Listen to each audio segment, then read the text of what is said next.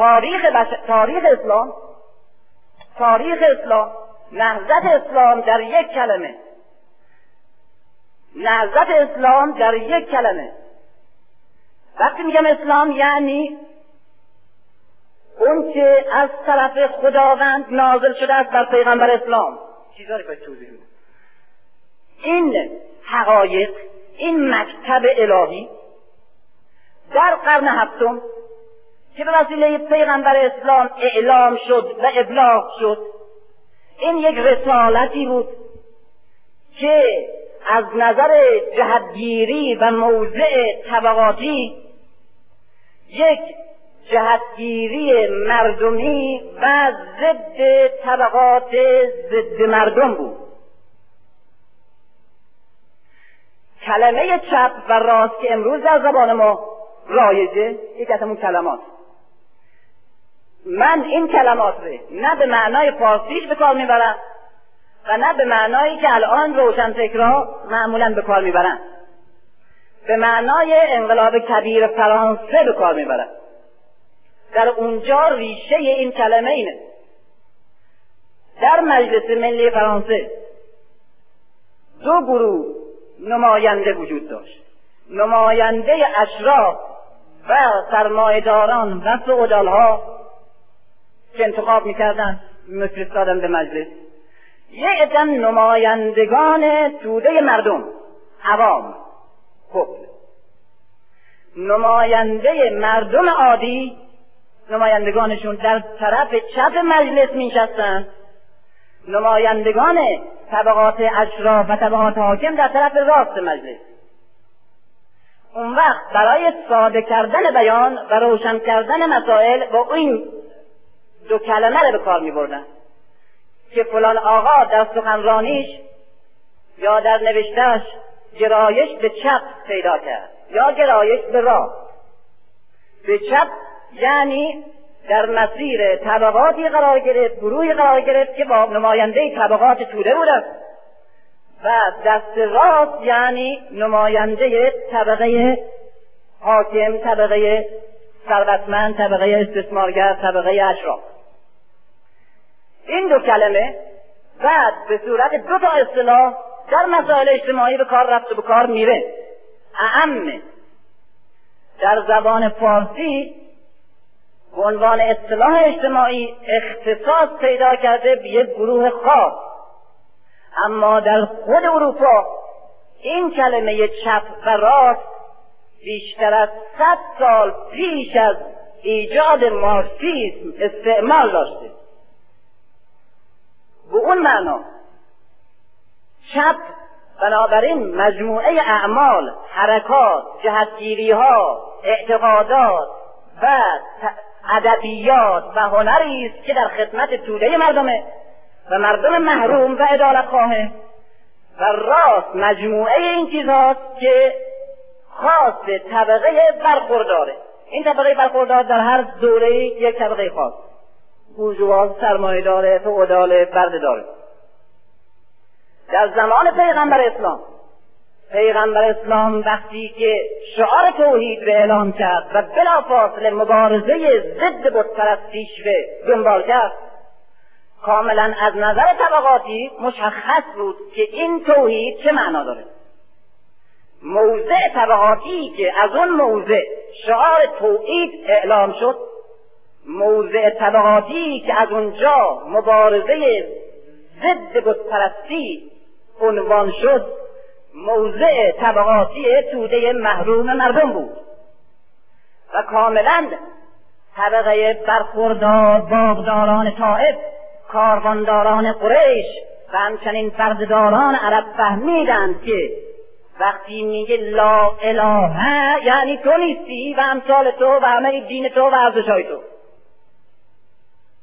و وقتی که علی و پیغمبر اسلام زربهار بر لات و عزا و اصاف و نائل بتهای مکه می‌زنند معلومه که ضربه ها مستقیما بر زرندوزان بردهداران و خداوندان زمین زده میشه. و کاملا مشخص بود که نفی خدایان آسمان آلهه معنیش نفی زیربنای خداوندان زمینه. فوری هم فهمیدن فوری هم معلوم بود. خیلی روشنتر از الان که مسئله فلسفی و متافیزیکی و اعتقادی ذهنی فقط و فقط شده این مسائل برای ما. برای همین هم است که بلا فاصله برده ها بیگانه ها محروم ها و کسانی که فاقد همه ارزش های اشرافی و جاهلی بودند همه فهمیدن که منجیشون آمده و شعارشون پیدا کردن و برای همین هم هست که دارندگان و خداوندان زمین فهمیدن که خطر متوجهشون شده. جهتگیری طبقاتی مکه بعد از اعلام شعار توحید و اعلام رسالت پیغمبر کاملا مشخصه کاملا. جهتگیری طبقات یمجیم به معنا نیست که هر ثروتمندی در طبقه مخالف قرار می‌گیره هر فقیری در طبقه موافق. نه. طبقاتی میگیم نه افراد. گاه هست یک فرد محروم در طبقه در جهتگیری اجتماعی در طبقه راست قرار می‌گیره و گاه یک طبقه بسیار اشرافی در طبقه چپ قرار می‌گیره. در همه دنیا اینجوره فرده اما طبقه صحبت از طبقه اجتماعی. پیغمبر اسلام به میزانی که اسلام را در مسیر ارزش های انسانی و اخلاقی و اعتقادی طرح می کند رسالت اجتماعی خودش به در مسیر مبارزه با طبقه اشرافی زمان کاروانداران بردهداران باغداران طائف توسعه میده و به توده مردم شخصیت انسانی خودشون به باز میاره. برای همین هم هست که آدمی مثل بلال که یک حبشی سیاه پوست برده در مکه در این نهضت یک شخصیت محبوب و شریف و برجسته پیدا می‌کنه. که اشراف بزرگ قریش که جزء اصحاب شده اند خودشان در برابر بلال احساس حقارت می‌کنند. این نشان میده که نهضت از نظر جناح طبقاتی و اجتماعی گاهش کجاست موضع گیریش کجاست. و الله الله خدای این مکتب در زمین نظر لطفش و منتش و نعمتش به کدام طبقه و در کنار کدام طبقه قرار داره؟ این کاملا مشخص. بنابراین اسلام کاملا به عنوان یک ایدئولوژی الهی رسالتش نجات طبقه محکوم و محروم و مبارزه با هم هم قوانین عینی و هم ارزشهای معنوی و اخلاقی و هنری است که وابسته به طبقه حاکمه. یکی شعر جاهلی است که مجموعه بازی ها و تفنن های روحی اشخاص خاطر جمع و مرفعه شعر جاهلی. در بازار اقاق می آمدن شعر می خوندن. کی تو بازار هست اصلا؟ او خرید می‌خواد بکنه. فروش می‌خواد بکنه. و در ضمن شعر خیلی زیبا و پر از معانی و بیان و بدی بشنود و در مسابقه بهترین شعر شرکت کنه و یک المپیک اونجوری. و همچنین این ادبیاتش. لباس ها با همه این حتی سمبل های اشرافی موازه کنه پیغمبر با اون شکوه و دقدقه و جلالی که اشراف حرکت می‌کردن تو جامعه و معلوم بود که آقا جز اشرافه همه اینا رو نابود کرد. همه اینا رو. لباس ها رو عوض کرد. آرایش ها رو عوض کرد. تا همه مساوی باشن. همه اون من جزء فلان طبقه و فلان خانواده هستم همه نفت شد نابود شد. کسی حق نداشت از اجداد خودش سخن بگه. شعری حق نداشت که مداهه فلان خانواده بگه.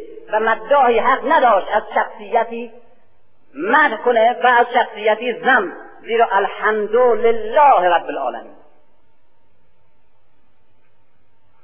اما نهضت در این مسیر پیش میرد. این سرنوشت یک نهضت انقلابی و اجتماعی سرنوشتی بود که اسلام هم دچارش شد. پیغمبر اسلام دو تا رسالت داشت. یکی رسالت پیغمبری و نبوت داشت رسالت ابلاغ. مثل همه پیغمبران دیگه مثل مسیح. پیامی بهش رسیده باید به مردم برساند و سلام. یکی امامت. به معنای رهبری جامعه پیاده کردن پیام و آموزش یک گروه از انسانها برای تشکیل یک امت نمونه در جامعه بشری. اینجا رهبری سیاسی می‌خواد رهبری اجتماعی می‌خواد. اینجا مسئولیت تعهد درگیری و جنگ و جهاد می‌خواد. اینه که پیغمبر یک دستش پیامه یک دستش شمشیر. یکی نماینده یک مکتب یکی نماینده یک رسالت و رهبری و امامت اما یک ایدئولوژی در ظرف 23 سال می‌تواند به خاتمیت برسد. ایدئولوژی مکتب پیام. اما رسالت اجتماعی به معنای ساختن امت به معنای ایجاد یک جامعه بی طبقه ضد اشرافی که درش همه آثار جاهلیت مرده باشد و نسلی شسته و بیگانه با همه اون فرهنگ ضد انسانی قدیم و آموخته و خداگاه با ارزش های انقلابی جدید و بر اساس مکتب جدید در ظرف یک نسل و دو نسل امکان نداره این است که خاتمیت پیغمبر اسلام فقط متوجه نبوتشه خاتم, خاتم النبیینه به عنوان نبی مسئولیتش ختم شده. به خاطر اینکه اعلام شده که الیوم اکملت لکم دینو تکمیل شده تمام شد اما رسالت جامعه سازی نسل سازی نمونه سازی و تشکیل یک جامعه نمونه ضد اشرافی ضد طبقاتی مردمی با مردمی آگاه مسئول رجیب و دارای استقلال آگاهی و رأی انسانی. در چند نسل باید طی یک رهبری انقلابی مستمر به خاتمیت برسد. اینه که با این اصطلاح که همون حقیقتی است که دیگران میگن با این اصطلاح پیغمبر اسلام به عنوان هم ابلاغ کننده پیام ایدئولوگ و هم به عنوان یک رهبر انقلابی جامعه در رسالت اولش به خاتمیت رسیده در رسالت دوم که رهبری جامعه و ساختن امت باشه باید مسئولیتش رسالتش طی چند نسل مستمر ادامه پیدا کنه و بعد از چند نسل که در شیعه معتقد است دوازده نسل امت ساخته بشه. اونجاست که پیغمبر اسلام خاتم النبیین میشه و آخرین فرد آخرین رهبر از رهبران وسیع در نظام وسایت در نظام امامت او خاتم امامت یعنی خط کننده رسالت جامعه سازی پیغمبر میشه. اطرت خاتمه امامت پیغمبره. این اعتقاد بعد از پیغمبر اسلام اسلام موند اما رسالت اجتماعیش نموند کسانی که جز اصحاب پیغمبر بودند اسلام را به عنوان یک ایدئولوژی الهی و دینی پذیرفتند معتقد بودند اما جهتگیری طبقاتی و رسالت اجتماعی خاص پیغمبر بعد از پیغمبر مرد. قطع شد شکست خورد. در سقیفه چه چیز پیروز شد و چه چیز شکست خورد؟ در سقیفه اسلام به عنوان فقط یک نهضت دینی موند. اما به عنوان یک رسالت اجتماعی شکست خورد. در سقیفه در سقیفه بینش طبقاتی جامعه عرب بر بینش ضد طبقاتی رسالت اسلامی و انقلاب اسلامی پیروز شد. در سقیفه ارزش های انقلابی که همه دور چهره ابوذرها و بلالها و صحیبها و میسمها میچرخید همه فرو ریخت و به دور چهره های اشرافی جاهلی منحصر شد. شخصیت های اسلامی کم کم عوض شد. بنابراین بعد از پیغمبر اسلام جناه چپ جامعه که مظهرش و محورش علی بود و علی تجسم روح ضد اشرافی ضد طبقاتی رسالت اسلامه شکست خورد. و اصحاب کبار پیروز شدند. به معنای مسلمانان معتقدی که از نظر ایمان معتقد به این مکتبند اما از نظر گرایش طبقاتی تمایل به راست دارند همچنان که جامعه جاهلی بود. بنابراین بعد از پیغمبر اسلام اسلام به دو جناه مردمی و جناه حاکم به دو جناه گرایش به طرف دست راست و دست چپ. عدالت و حاکمیت منشعب شد. این انشعاب به چپ و به راست به همون معنای دوره انقلاب طبیعی فرانسه میگن. این طرف گرایش به چپ و راست در طی تاریخ رشد پیدا کرد و این فاصله در طی تحولات اجتماعی از هم بیشتر شد. به طوری که بعد از سقیفه که گفتم پیروزی اسلام طبقه حاکم بود و شکست اسلام طبقه محکوم در تاریخ کم کم گرایش اسلام به راست به صورتی درآمد که در طول تاریخ اسلام اسلام به صورت ابزار توجیه طبقه حاکم بلکه رژیم های حاکم بود. طبقه حاکم وقتی میگم مقصودا همه افرادی است که در یک جامعه از سرمایه و امکانات مادی بیشتر از دیگران برخورداره و دیگری را استثمار می‌کند. ولو تو سیاست هم نباشه شغل هم نداشته باشه. طبقه حاکم اینا می‌سازد هیئت حاکم به معنای یک گروه سیاسی است که از این طبقه دفاع می‌کنه. حکومت ها دولت ها طبقه حاکم.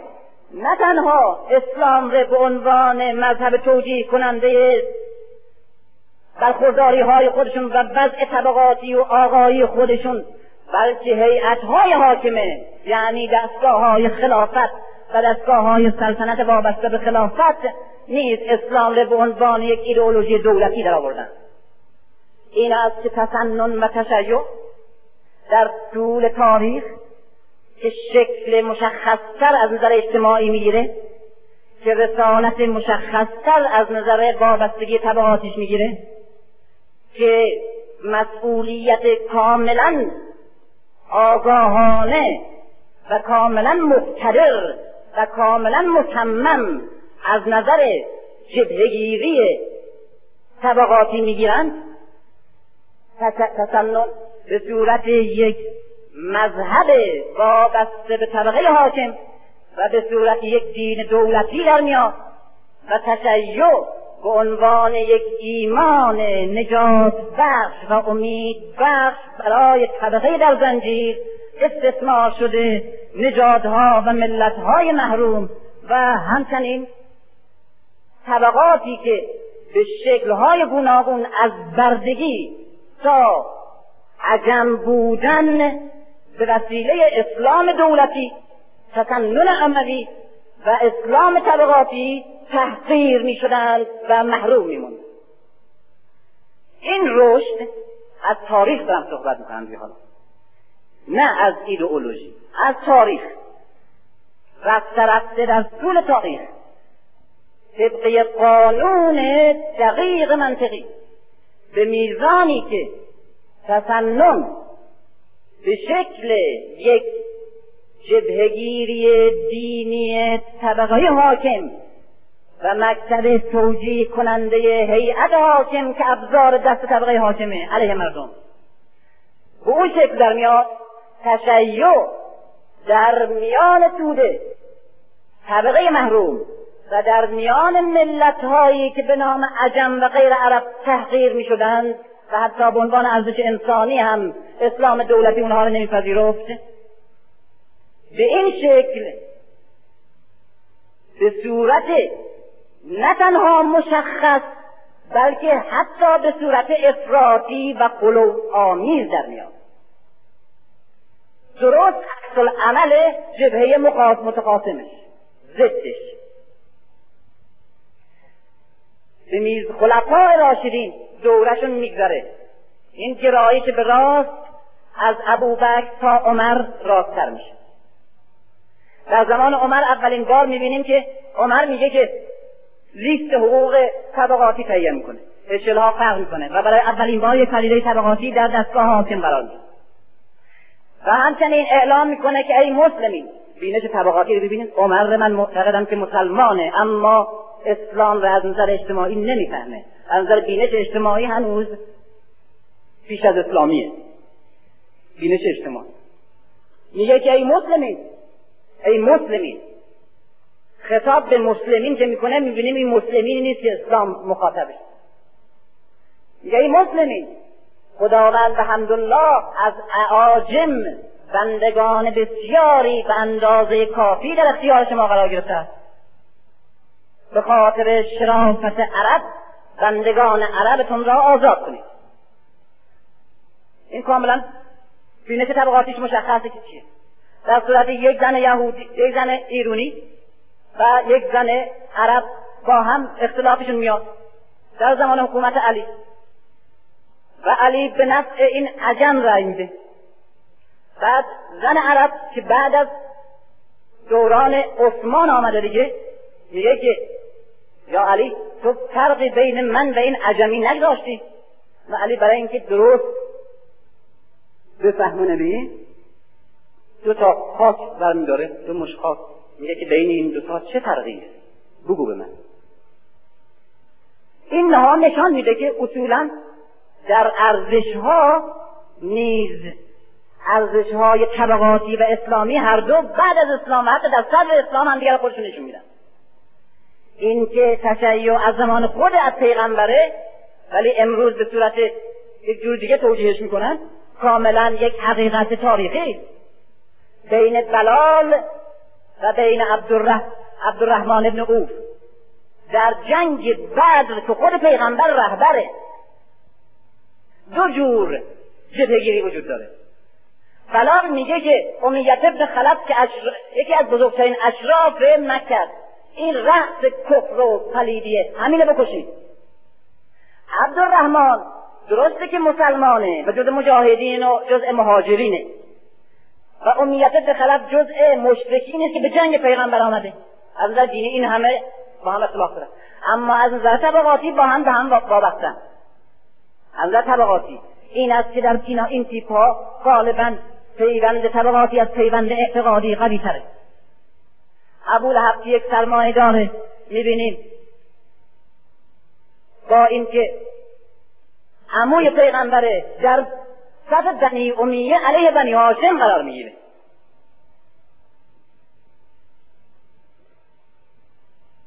در صورت که بیش از هفته نفر از بنی امیه افراد عادی بنی امیه در همون حصار میان همپای مسلمین زندانی میشن ستا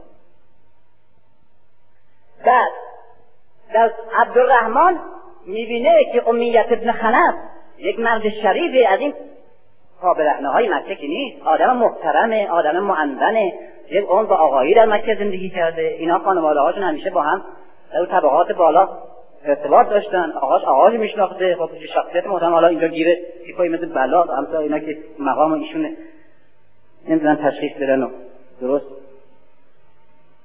معدب و متمدن نیستن به خصوص که در مکه هم همین بلال برده امیه بوده امیه شکنجهش می‌کرده. خب بردش بوده. این می‌خواد نجاتش بده. می‌بینیم عبدالرحمن از کسانی که سال اول دعوت عمومی پیغمبر به اسلام آمده. در تمام دوران سیزده سال با پیغمبر بوده. با پیغمبر به مهاجرت پرداخته. با پیغمبر آمده به جنگ بعد علیه مشرکین. در برابر امیت ابن خلف قرار گرفته امیت ابن خلف می‌خواد نجات بده. پیغمبر طبقاتی می‌بینه نمیگه نجاتش داد. این بلال دور او هی داره میچرخه و همه تحریک کنه که اول همین امیه رو باید بکشیم. بعد و این هم می‌خواد نجاتش بده. میره پهلوی بنی امیت ابن خلف دست امیه و علی علی ابن امیه پسرش می‌گیره. میگه که ای مسلمین من این دوتا رو اسیر خودم گرفتم. این تنها راه نجات. اسیر منم. مجاهدین هم ولش می‌کنن. خب اسیر این اگر بکشه ضرر خورده به عبدالرحمن مجاهده. نمی‌کشن. اما بلال حرفا حالش نیست. دست عبدالرحمن یک دستش دست علیت امیت یک دستم دست باباش. همونجا اونقدر پافشاری می‌کنه تا یه عده مثل خودش گیر و همونجا هر دو تیکه تیکه می‌کنه. پیغمبر شکایت می‌کنه. که اسیر مره از دست من رو بود و کشت. ضرر خورده من. این دوتا قربانی خیلی چاق و چله بودن. و من می‌تونستم بابرشون پول حسابی بگیرم. در صورتی می‌خواست نجاتشون بده. بعد می‌گفت پیغمبر فرمان داد که به این خورده پاهایی که از مکه آمدند کاری نداشته باشید در جنگ بدر. به جگرگوشه های مکه حمله کنید جگرگوشه ها اینایی که به اقوای اونا آمدن گناهی ندارن. اینا از جلو شمشیرشون رد کن.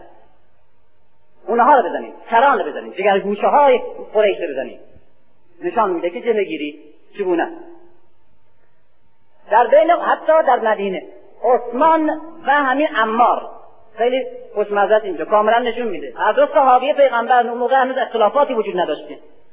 انتخابی نبود رأی و شورا و وسایت اینجا مسئله مطرح نبود. این یک صحابی اون یک صحابی پیغمبرم رهبر. مسائل هنوز مطرح نیست. اما تشیع تسنن به این معنا که من میگم کاملا خودش نشان میده حتی در رهبری شخص پیغمبر. در همون صدر اسلام همون سالهای اول. قوله دارن خندق می‌کنن خندق دارن می‌کنن برای دفاع از مدینه. و هزار نفر شمشیرزن قریش دو هزار شمشیرزن قریش با بیش از ده هزار قطفانی و حوازنی و تمام رجاله ها و اشراف و یهود و همه یک جبهه متحد امپریالیستی سیونیستی درست کردن آمدن مدینه رو در اینجا خود پیغمبر اسلام خود پیغمبر اسلام در چنان حالی سنگ می‌کشه. نه به صورت سمبولیک و افتخاری و روز فلان نه. سنگ می‌کشه عملگی این سنگا رو به دامنش می‌کنه و میاد بیرون میریزه و بعد برمیگرده. گاهی به سیپای دیگه که بیمار بودن مریض بودن مثل سلمان خودش باید کمک می‌کنه. در چنین حالی آقای عثمان با او پول زیادی داده به اینکه وسائل بیل و کلنگ و اینها برای خندق کندن پیدا کنه. بخره اون دیگه با اون شخصیتش که نمیگه عملگی بکنه که. یک عصای محترمانه اونجا تکیه داده بود نگاه می‌کنه. این آدم که دارن کار می‌کنن. اینا خیلی زورشون میاد. پیغمبر داره اینجا خاک می‌کنه. تو به که پول داشتی و پول دادی حالا اینجا پوزم میدی به همه ما. به گوشه شعری می‌کنن که فرق است بین کسانی که در راه خدا خاک می‌خورند و رنج می‌برند با اونایی که به عصا تکیه دادن. بعد این شعر شعری بعد این شعر می‌خونه یکی دیگه می‌گیره. بعد سلمان می‌گیره شعره. دو مرتبه می‌کنه مثل شعاری بعد باز علی می‌کنه بعد علی باز به دهن سهیل میده. سهیل به دهن عمار میده. عمار به دهن کیف معلومه معلومه که دو تا گروهه دو تا جناحه. هر دو هم مسلمانن. اینه که بگیم اینا از اول روزگاری که تا پیغمبر آمد اینا اصلا به خاطر اینکه بعد خلیفه بشن آمدن و از اول یک چشم به هم زدن دین نداشتن اینا نفهمیدن مسئله واقعیت اجتماعی. مسلمان هستن معتقد بین ایدولوژی هستن و بعضی هم خیلی مقدسن. اما جهت رو نمی‌فهمن. جهت تاریخی رو نمی‌فهمن. همون معنی اصلی که این دین و این رنگ برای او آمده همون فقط نمی‌فهمن یک غلط بیشتر ندارن. بقیهش صد درصد معتقدن. حتی جامشون هم حاضرن به این راه بدن. بعد اما دوره خلفای راشدین گرایش به طرف راست مسلما خفیفه. از زمان ابوبکر به عمر که میره یک قدم به طرف راست. به زمان عثمان که میره یک جهش به طرف راست. بلا فاصله میفته توی دامنه بنی امیه. پیروزی بنی امیه و شکست علی به معنای تعیین شدن درست نهضت اسلام و سرنوشت تاریخی اسلام از نظر اجتماعی. معاوی بنی امیه به عنوان مجموعه رمزی و بیان کننده از همه ارزش های طبقه اشراف جاهلیت. فقط نوشته تاریخ اسلام از نظر اجتماعی. معاوی بنی امیه به عنوان مجموعه رمزی و بیان کننده از همه ارزش های طبقه اشراف جاهلیت. طبقه حاکم جناح راست دستور تاریخ.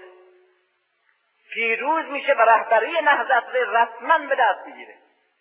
حاکم میشه. نه اینکه یکی از عمال که در زمان عمر بود یا زمان عثمان. حاکم میشه خلیفه پیغمبر میشه.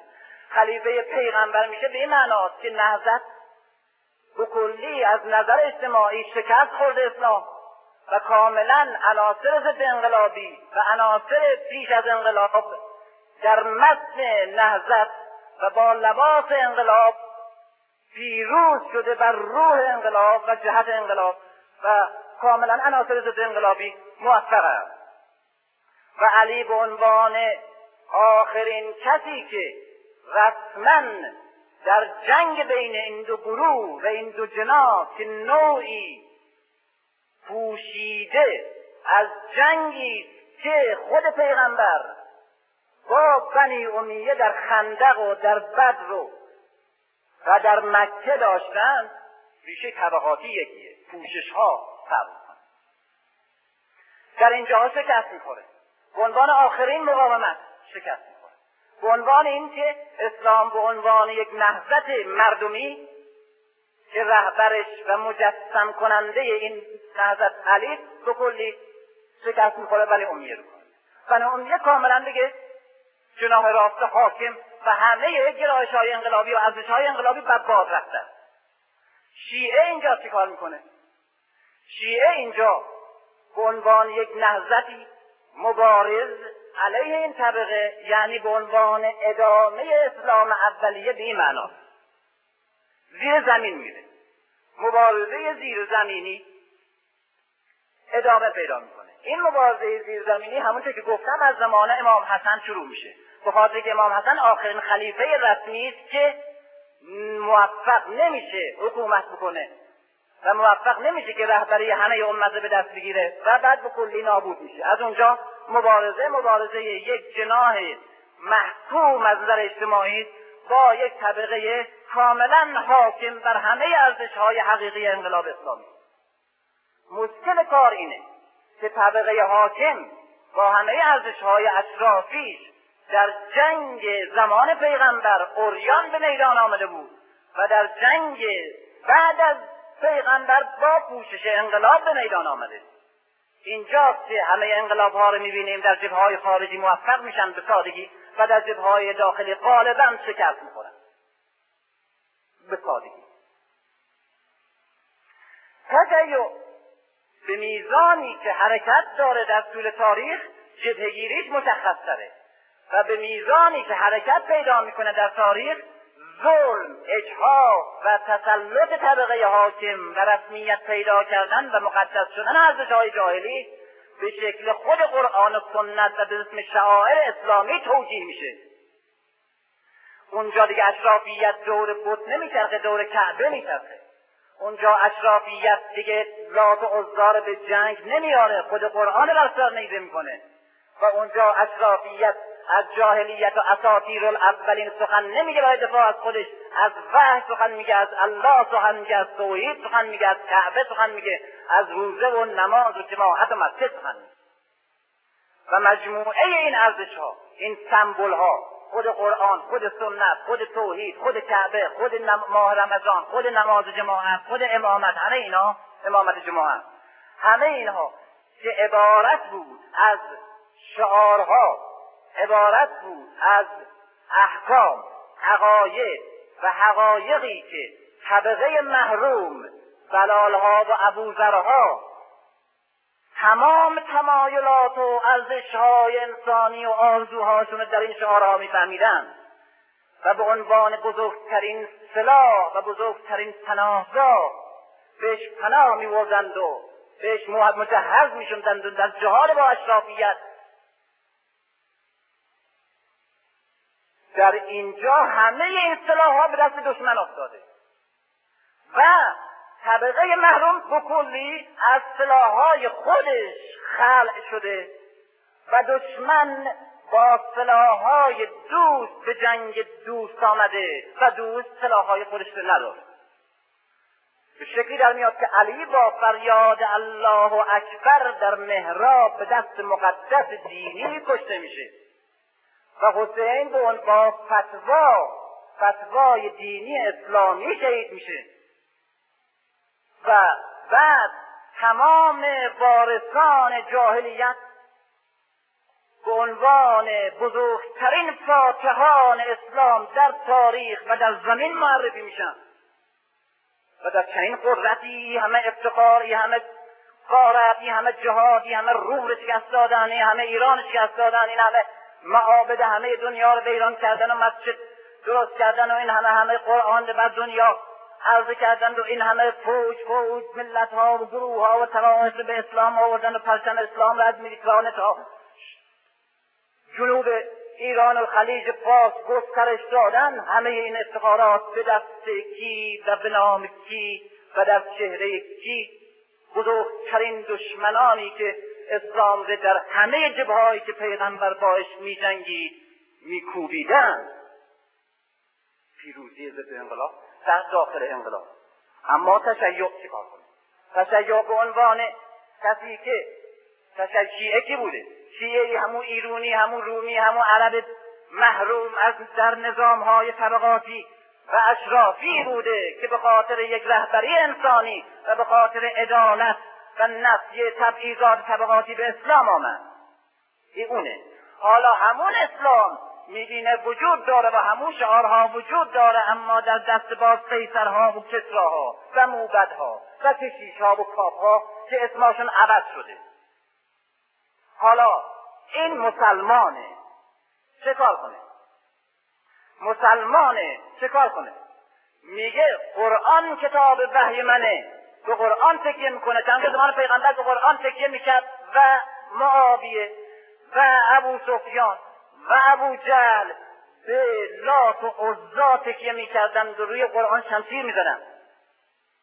حالا می‌بینه که خود اونا قرآن دستشونه و همه نسخه که در روی زمین تکثیر میشه به دست اونا تکثیر شده.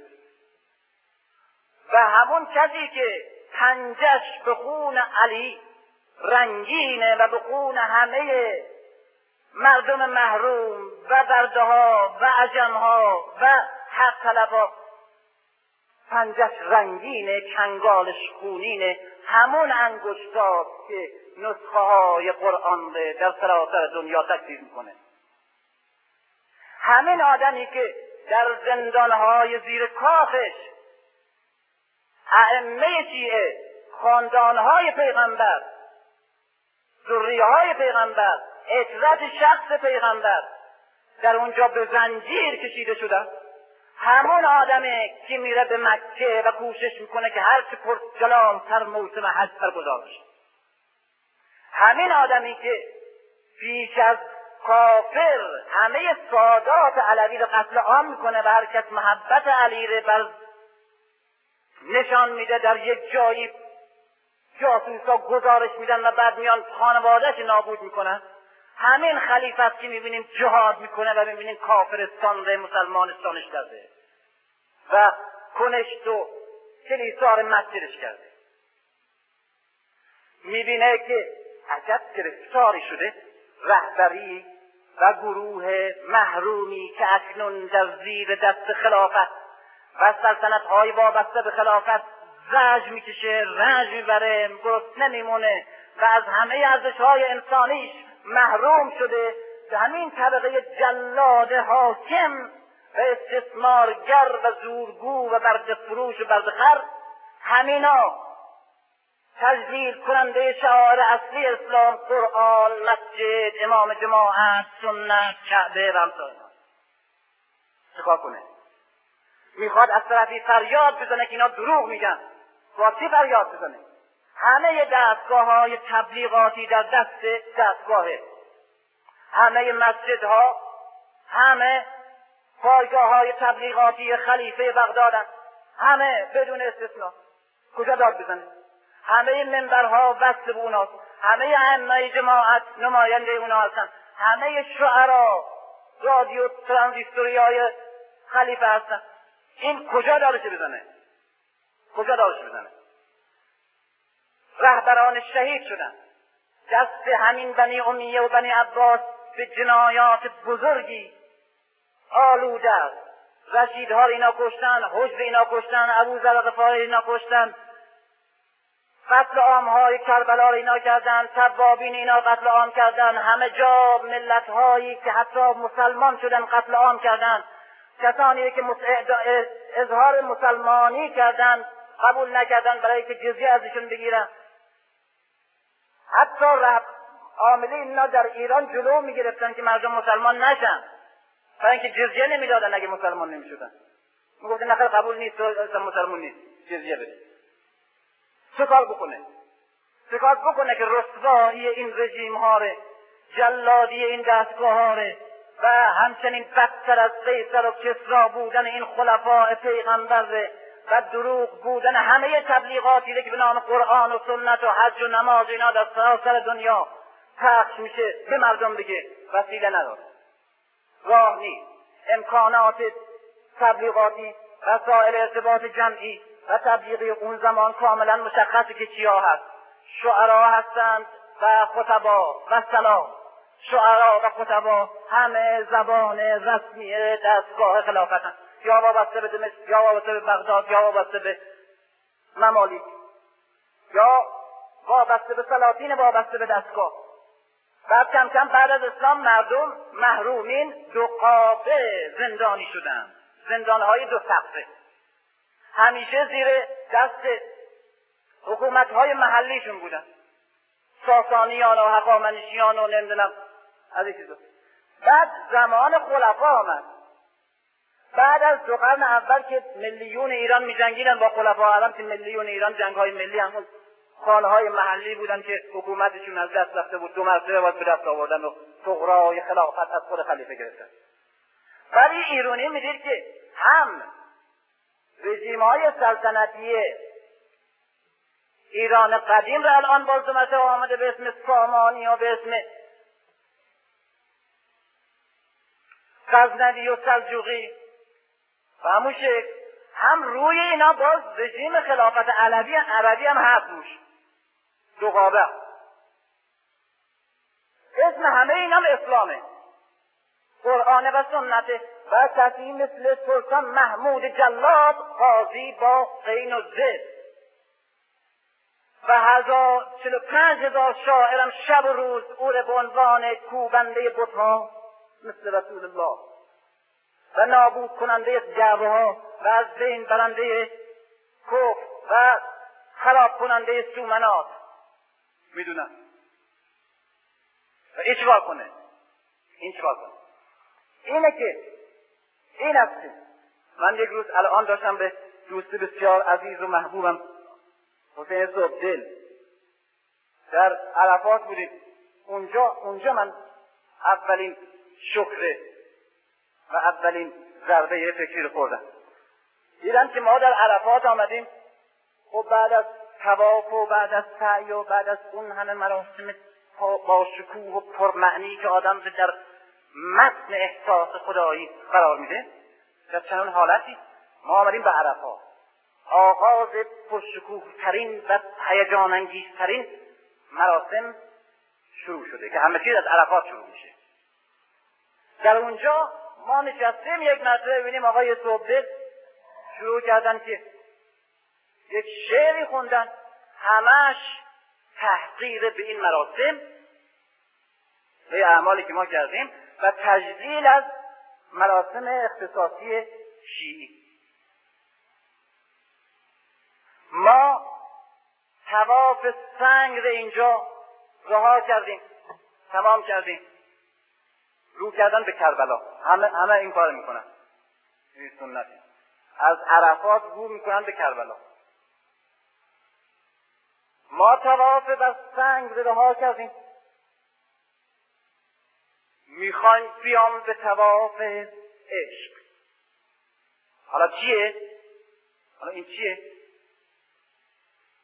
بعد از مکه سنت بود که می‌رفتن به کربلا زیارت کربلا بعد کرده مکه. اینه که در عرفات و در اونجا معمولا یاد امام حسین ده. و می‌دیدم که همه در عرفات که من همیشه کوشش داشتم که مسئله خود عرفات و این سنت ها و امثال اینها مطرح بشه مطرح بکنیم. مسائل دیگه مطرح نشه چون الان در متن این مراسمی از مسائل دیگه اگر بحث بشه مسائل انحرافیه. ولی اون مسائل حق باشه در خود جاش به صحبت من ناراحت بودم از اینکه یک مسئله دیگه چرا اینجا مطرح میشه. از عرفات این در عرفات باید بریم بچه آمدیم؟ بعد می‌خوام مشعر بریم چرا میریم؟ بعد می‌خوام منا بریم برای چی میریم؟ اینا باید مطرح کنیم. بعد می‌بینیم همه روشن کردن به آشورا که تواف سنگ رها می‌کنیم آمدیم به تواف عشق. اینجا قربانی گوسفندی اونجا قربانی فرزندی. اینجا اسماعیل قربانی نشد. اونجا میاییم که اسماعیل تو قربانی شد. اینجا از سنگ است. اونجا از آتش خون. اینجا نمیدون هی اینها رو هی کوچک داره می‌کنه. ای کربلا رو داره ای تجلیل می‌کنه. و در متن و در اوج مراسم حج سخن از کربلاست و از زیارت کربلا این یک بینش اسلامی کاملا اینجا و یک وجدان اسلامی کاملا اینجا جریه دار میشه. و بعد اتهام معروفی که این شیعه اصلا به سنت های اصلی اسلامی اعتقادی نداره و در پناه اعتقادات فرقهی خودش داره تحقیر می‌کنه سنت های اسلامی ره و اصل اسلام ره این اتهام به ذهنش میاد. نکنه اینا اصلا یک فرقه هستیم ما که اصلا واقعا اعتقادی بینا نداریم. چرا همین به درویسی آمدیم اینجا؟ رو درویسی من الان هم معلومه که یک کسی که از مکه میاد با کسی که از کربلا برمیگشته طرز خاطراتی که نقل می‌کنه احساساتش فرق داره. از مکه که برمیگرده همیشه از آب لیمو و از نمی‌دونم سمانگل و نمی‌دونم چی و از اینا صحبت می‌کنه. چه دوای مخصوصی. و در کربلا از احساس صحبت می‌کنه از زیارتی که رفته صحبت می‌کنه از احساسی که بهش دست داده در حرم چی بوده صحنه حلیم اینجوریه نجف فلان کربلا اینجوریه حضرت عباس راجب اینا صحبت می‌کنه. اما در مکه همش از بازار و از خرید و از ضبط صوت و از این. این چرا؟ بعد متوجه شدم که همین عمل همین عمل همین عمل که الان ما به عنوان یک کسانی که می‌خوام به اصل اسلام برگردیم و الان به واقع هم معتقدیم که حسین به خاطر این کشته شده که این اصول معنی واقعی خودش بگیره. خود امام حسین حاضر نیست که مقبرش جای کعبه بگیره. هرگز. و خودش در همین عرفات در همین عرفات می آمده و مثل یک عاجز و عاجزتر از همه ماها در برابر خدا به خضوع و به ناله و به دست گریه می‌کرده. خودش پدرش مادرش همه. این درسی که اون خانواده آموخته. وقت چجور من به عشق حسین بیام تحقیر کنم اینها رو و او رو تجلیل کنم؟ اینجا تجلیلیه؟ مسلما این قابل انتقاده. اما اما این مسئله مسئله شما همین حالت رو برگردیم به روی قرن هفتم ششم پنجم چهارم سوم دوم هجری اونجا خلیفه از همه همه عالم ندا داده و حاجیان را آورده به کعبه. هرچه کعبه آب پاشی شده تر و آب و جارو شده تر و تر تمیزتر و ساختمون های جدیدتر و آب کشی برای حجاج و لوله کشی و بغض به عرفات و امثال اینها باشه بیشتر به نفع خلیفه. شعار شعار خلیفه. خلیفه یک سال الحمدلله میاد به جهاد یک سال الحمدلله میاد به حج. پاس پیرها سال دست و پیرمردان بودن پنجاه سال پیش ما می آمدیم غیر از همین عرب اینا کسی نبود. اما حالا الحمدلله خلفا به قدری کشورها رو گشودن که حالا می‌بینیم صد برابر شده حاجی. دعا به جان خلیفه. این شیعه ای که می‌بینه همه رهبرانش همه خانواده پیغمبر خانه خود پیغمبر دختر پیغمبر نمی‌دونم علی خانواده او همه رهبرانش همه رهبران عدالت خواه همه انسانهای پاک درست همه قتل عام شدن به وسیله همین خلیفه. هیچ کس هم نمی‌فهمه. هیچ کس هم نفهمیده. همین مسلمین هم به جون همین خلیفه دفاع می‌کنن. اصلا کسی متوجه نیست. که پنجه ای و اجدادی به چه خونهای پاکی آلوده و از این شکوه و جلال حج و جهاد داره به نفع تبلیغات خودش و تیز شدن هرچی بیشتر تیغش به جان مردم و به جان همه انسان ها و این طبقات محروم و این عجم های محروم استفاده می‌کنه برای او دیگه تجلیل حج یک کاری به نفع مستقیم خلیفه. اون موقع دیگه نگاه کنیم اون موقعی که هر خانواده ای به جرم عجم بودن قارت می گاهی بعضی از شهرها بعضی از خلفا هفیفته هیچده مرتبه فتح کردن به خاطر اسلام مثل برق مزینان ما که در سواقی که مشهد بودم هفتش مرتبه از طریق رادیو افتتاح شد. وقتی رفتیم دیدیم خبر نیست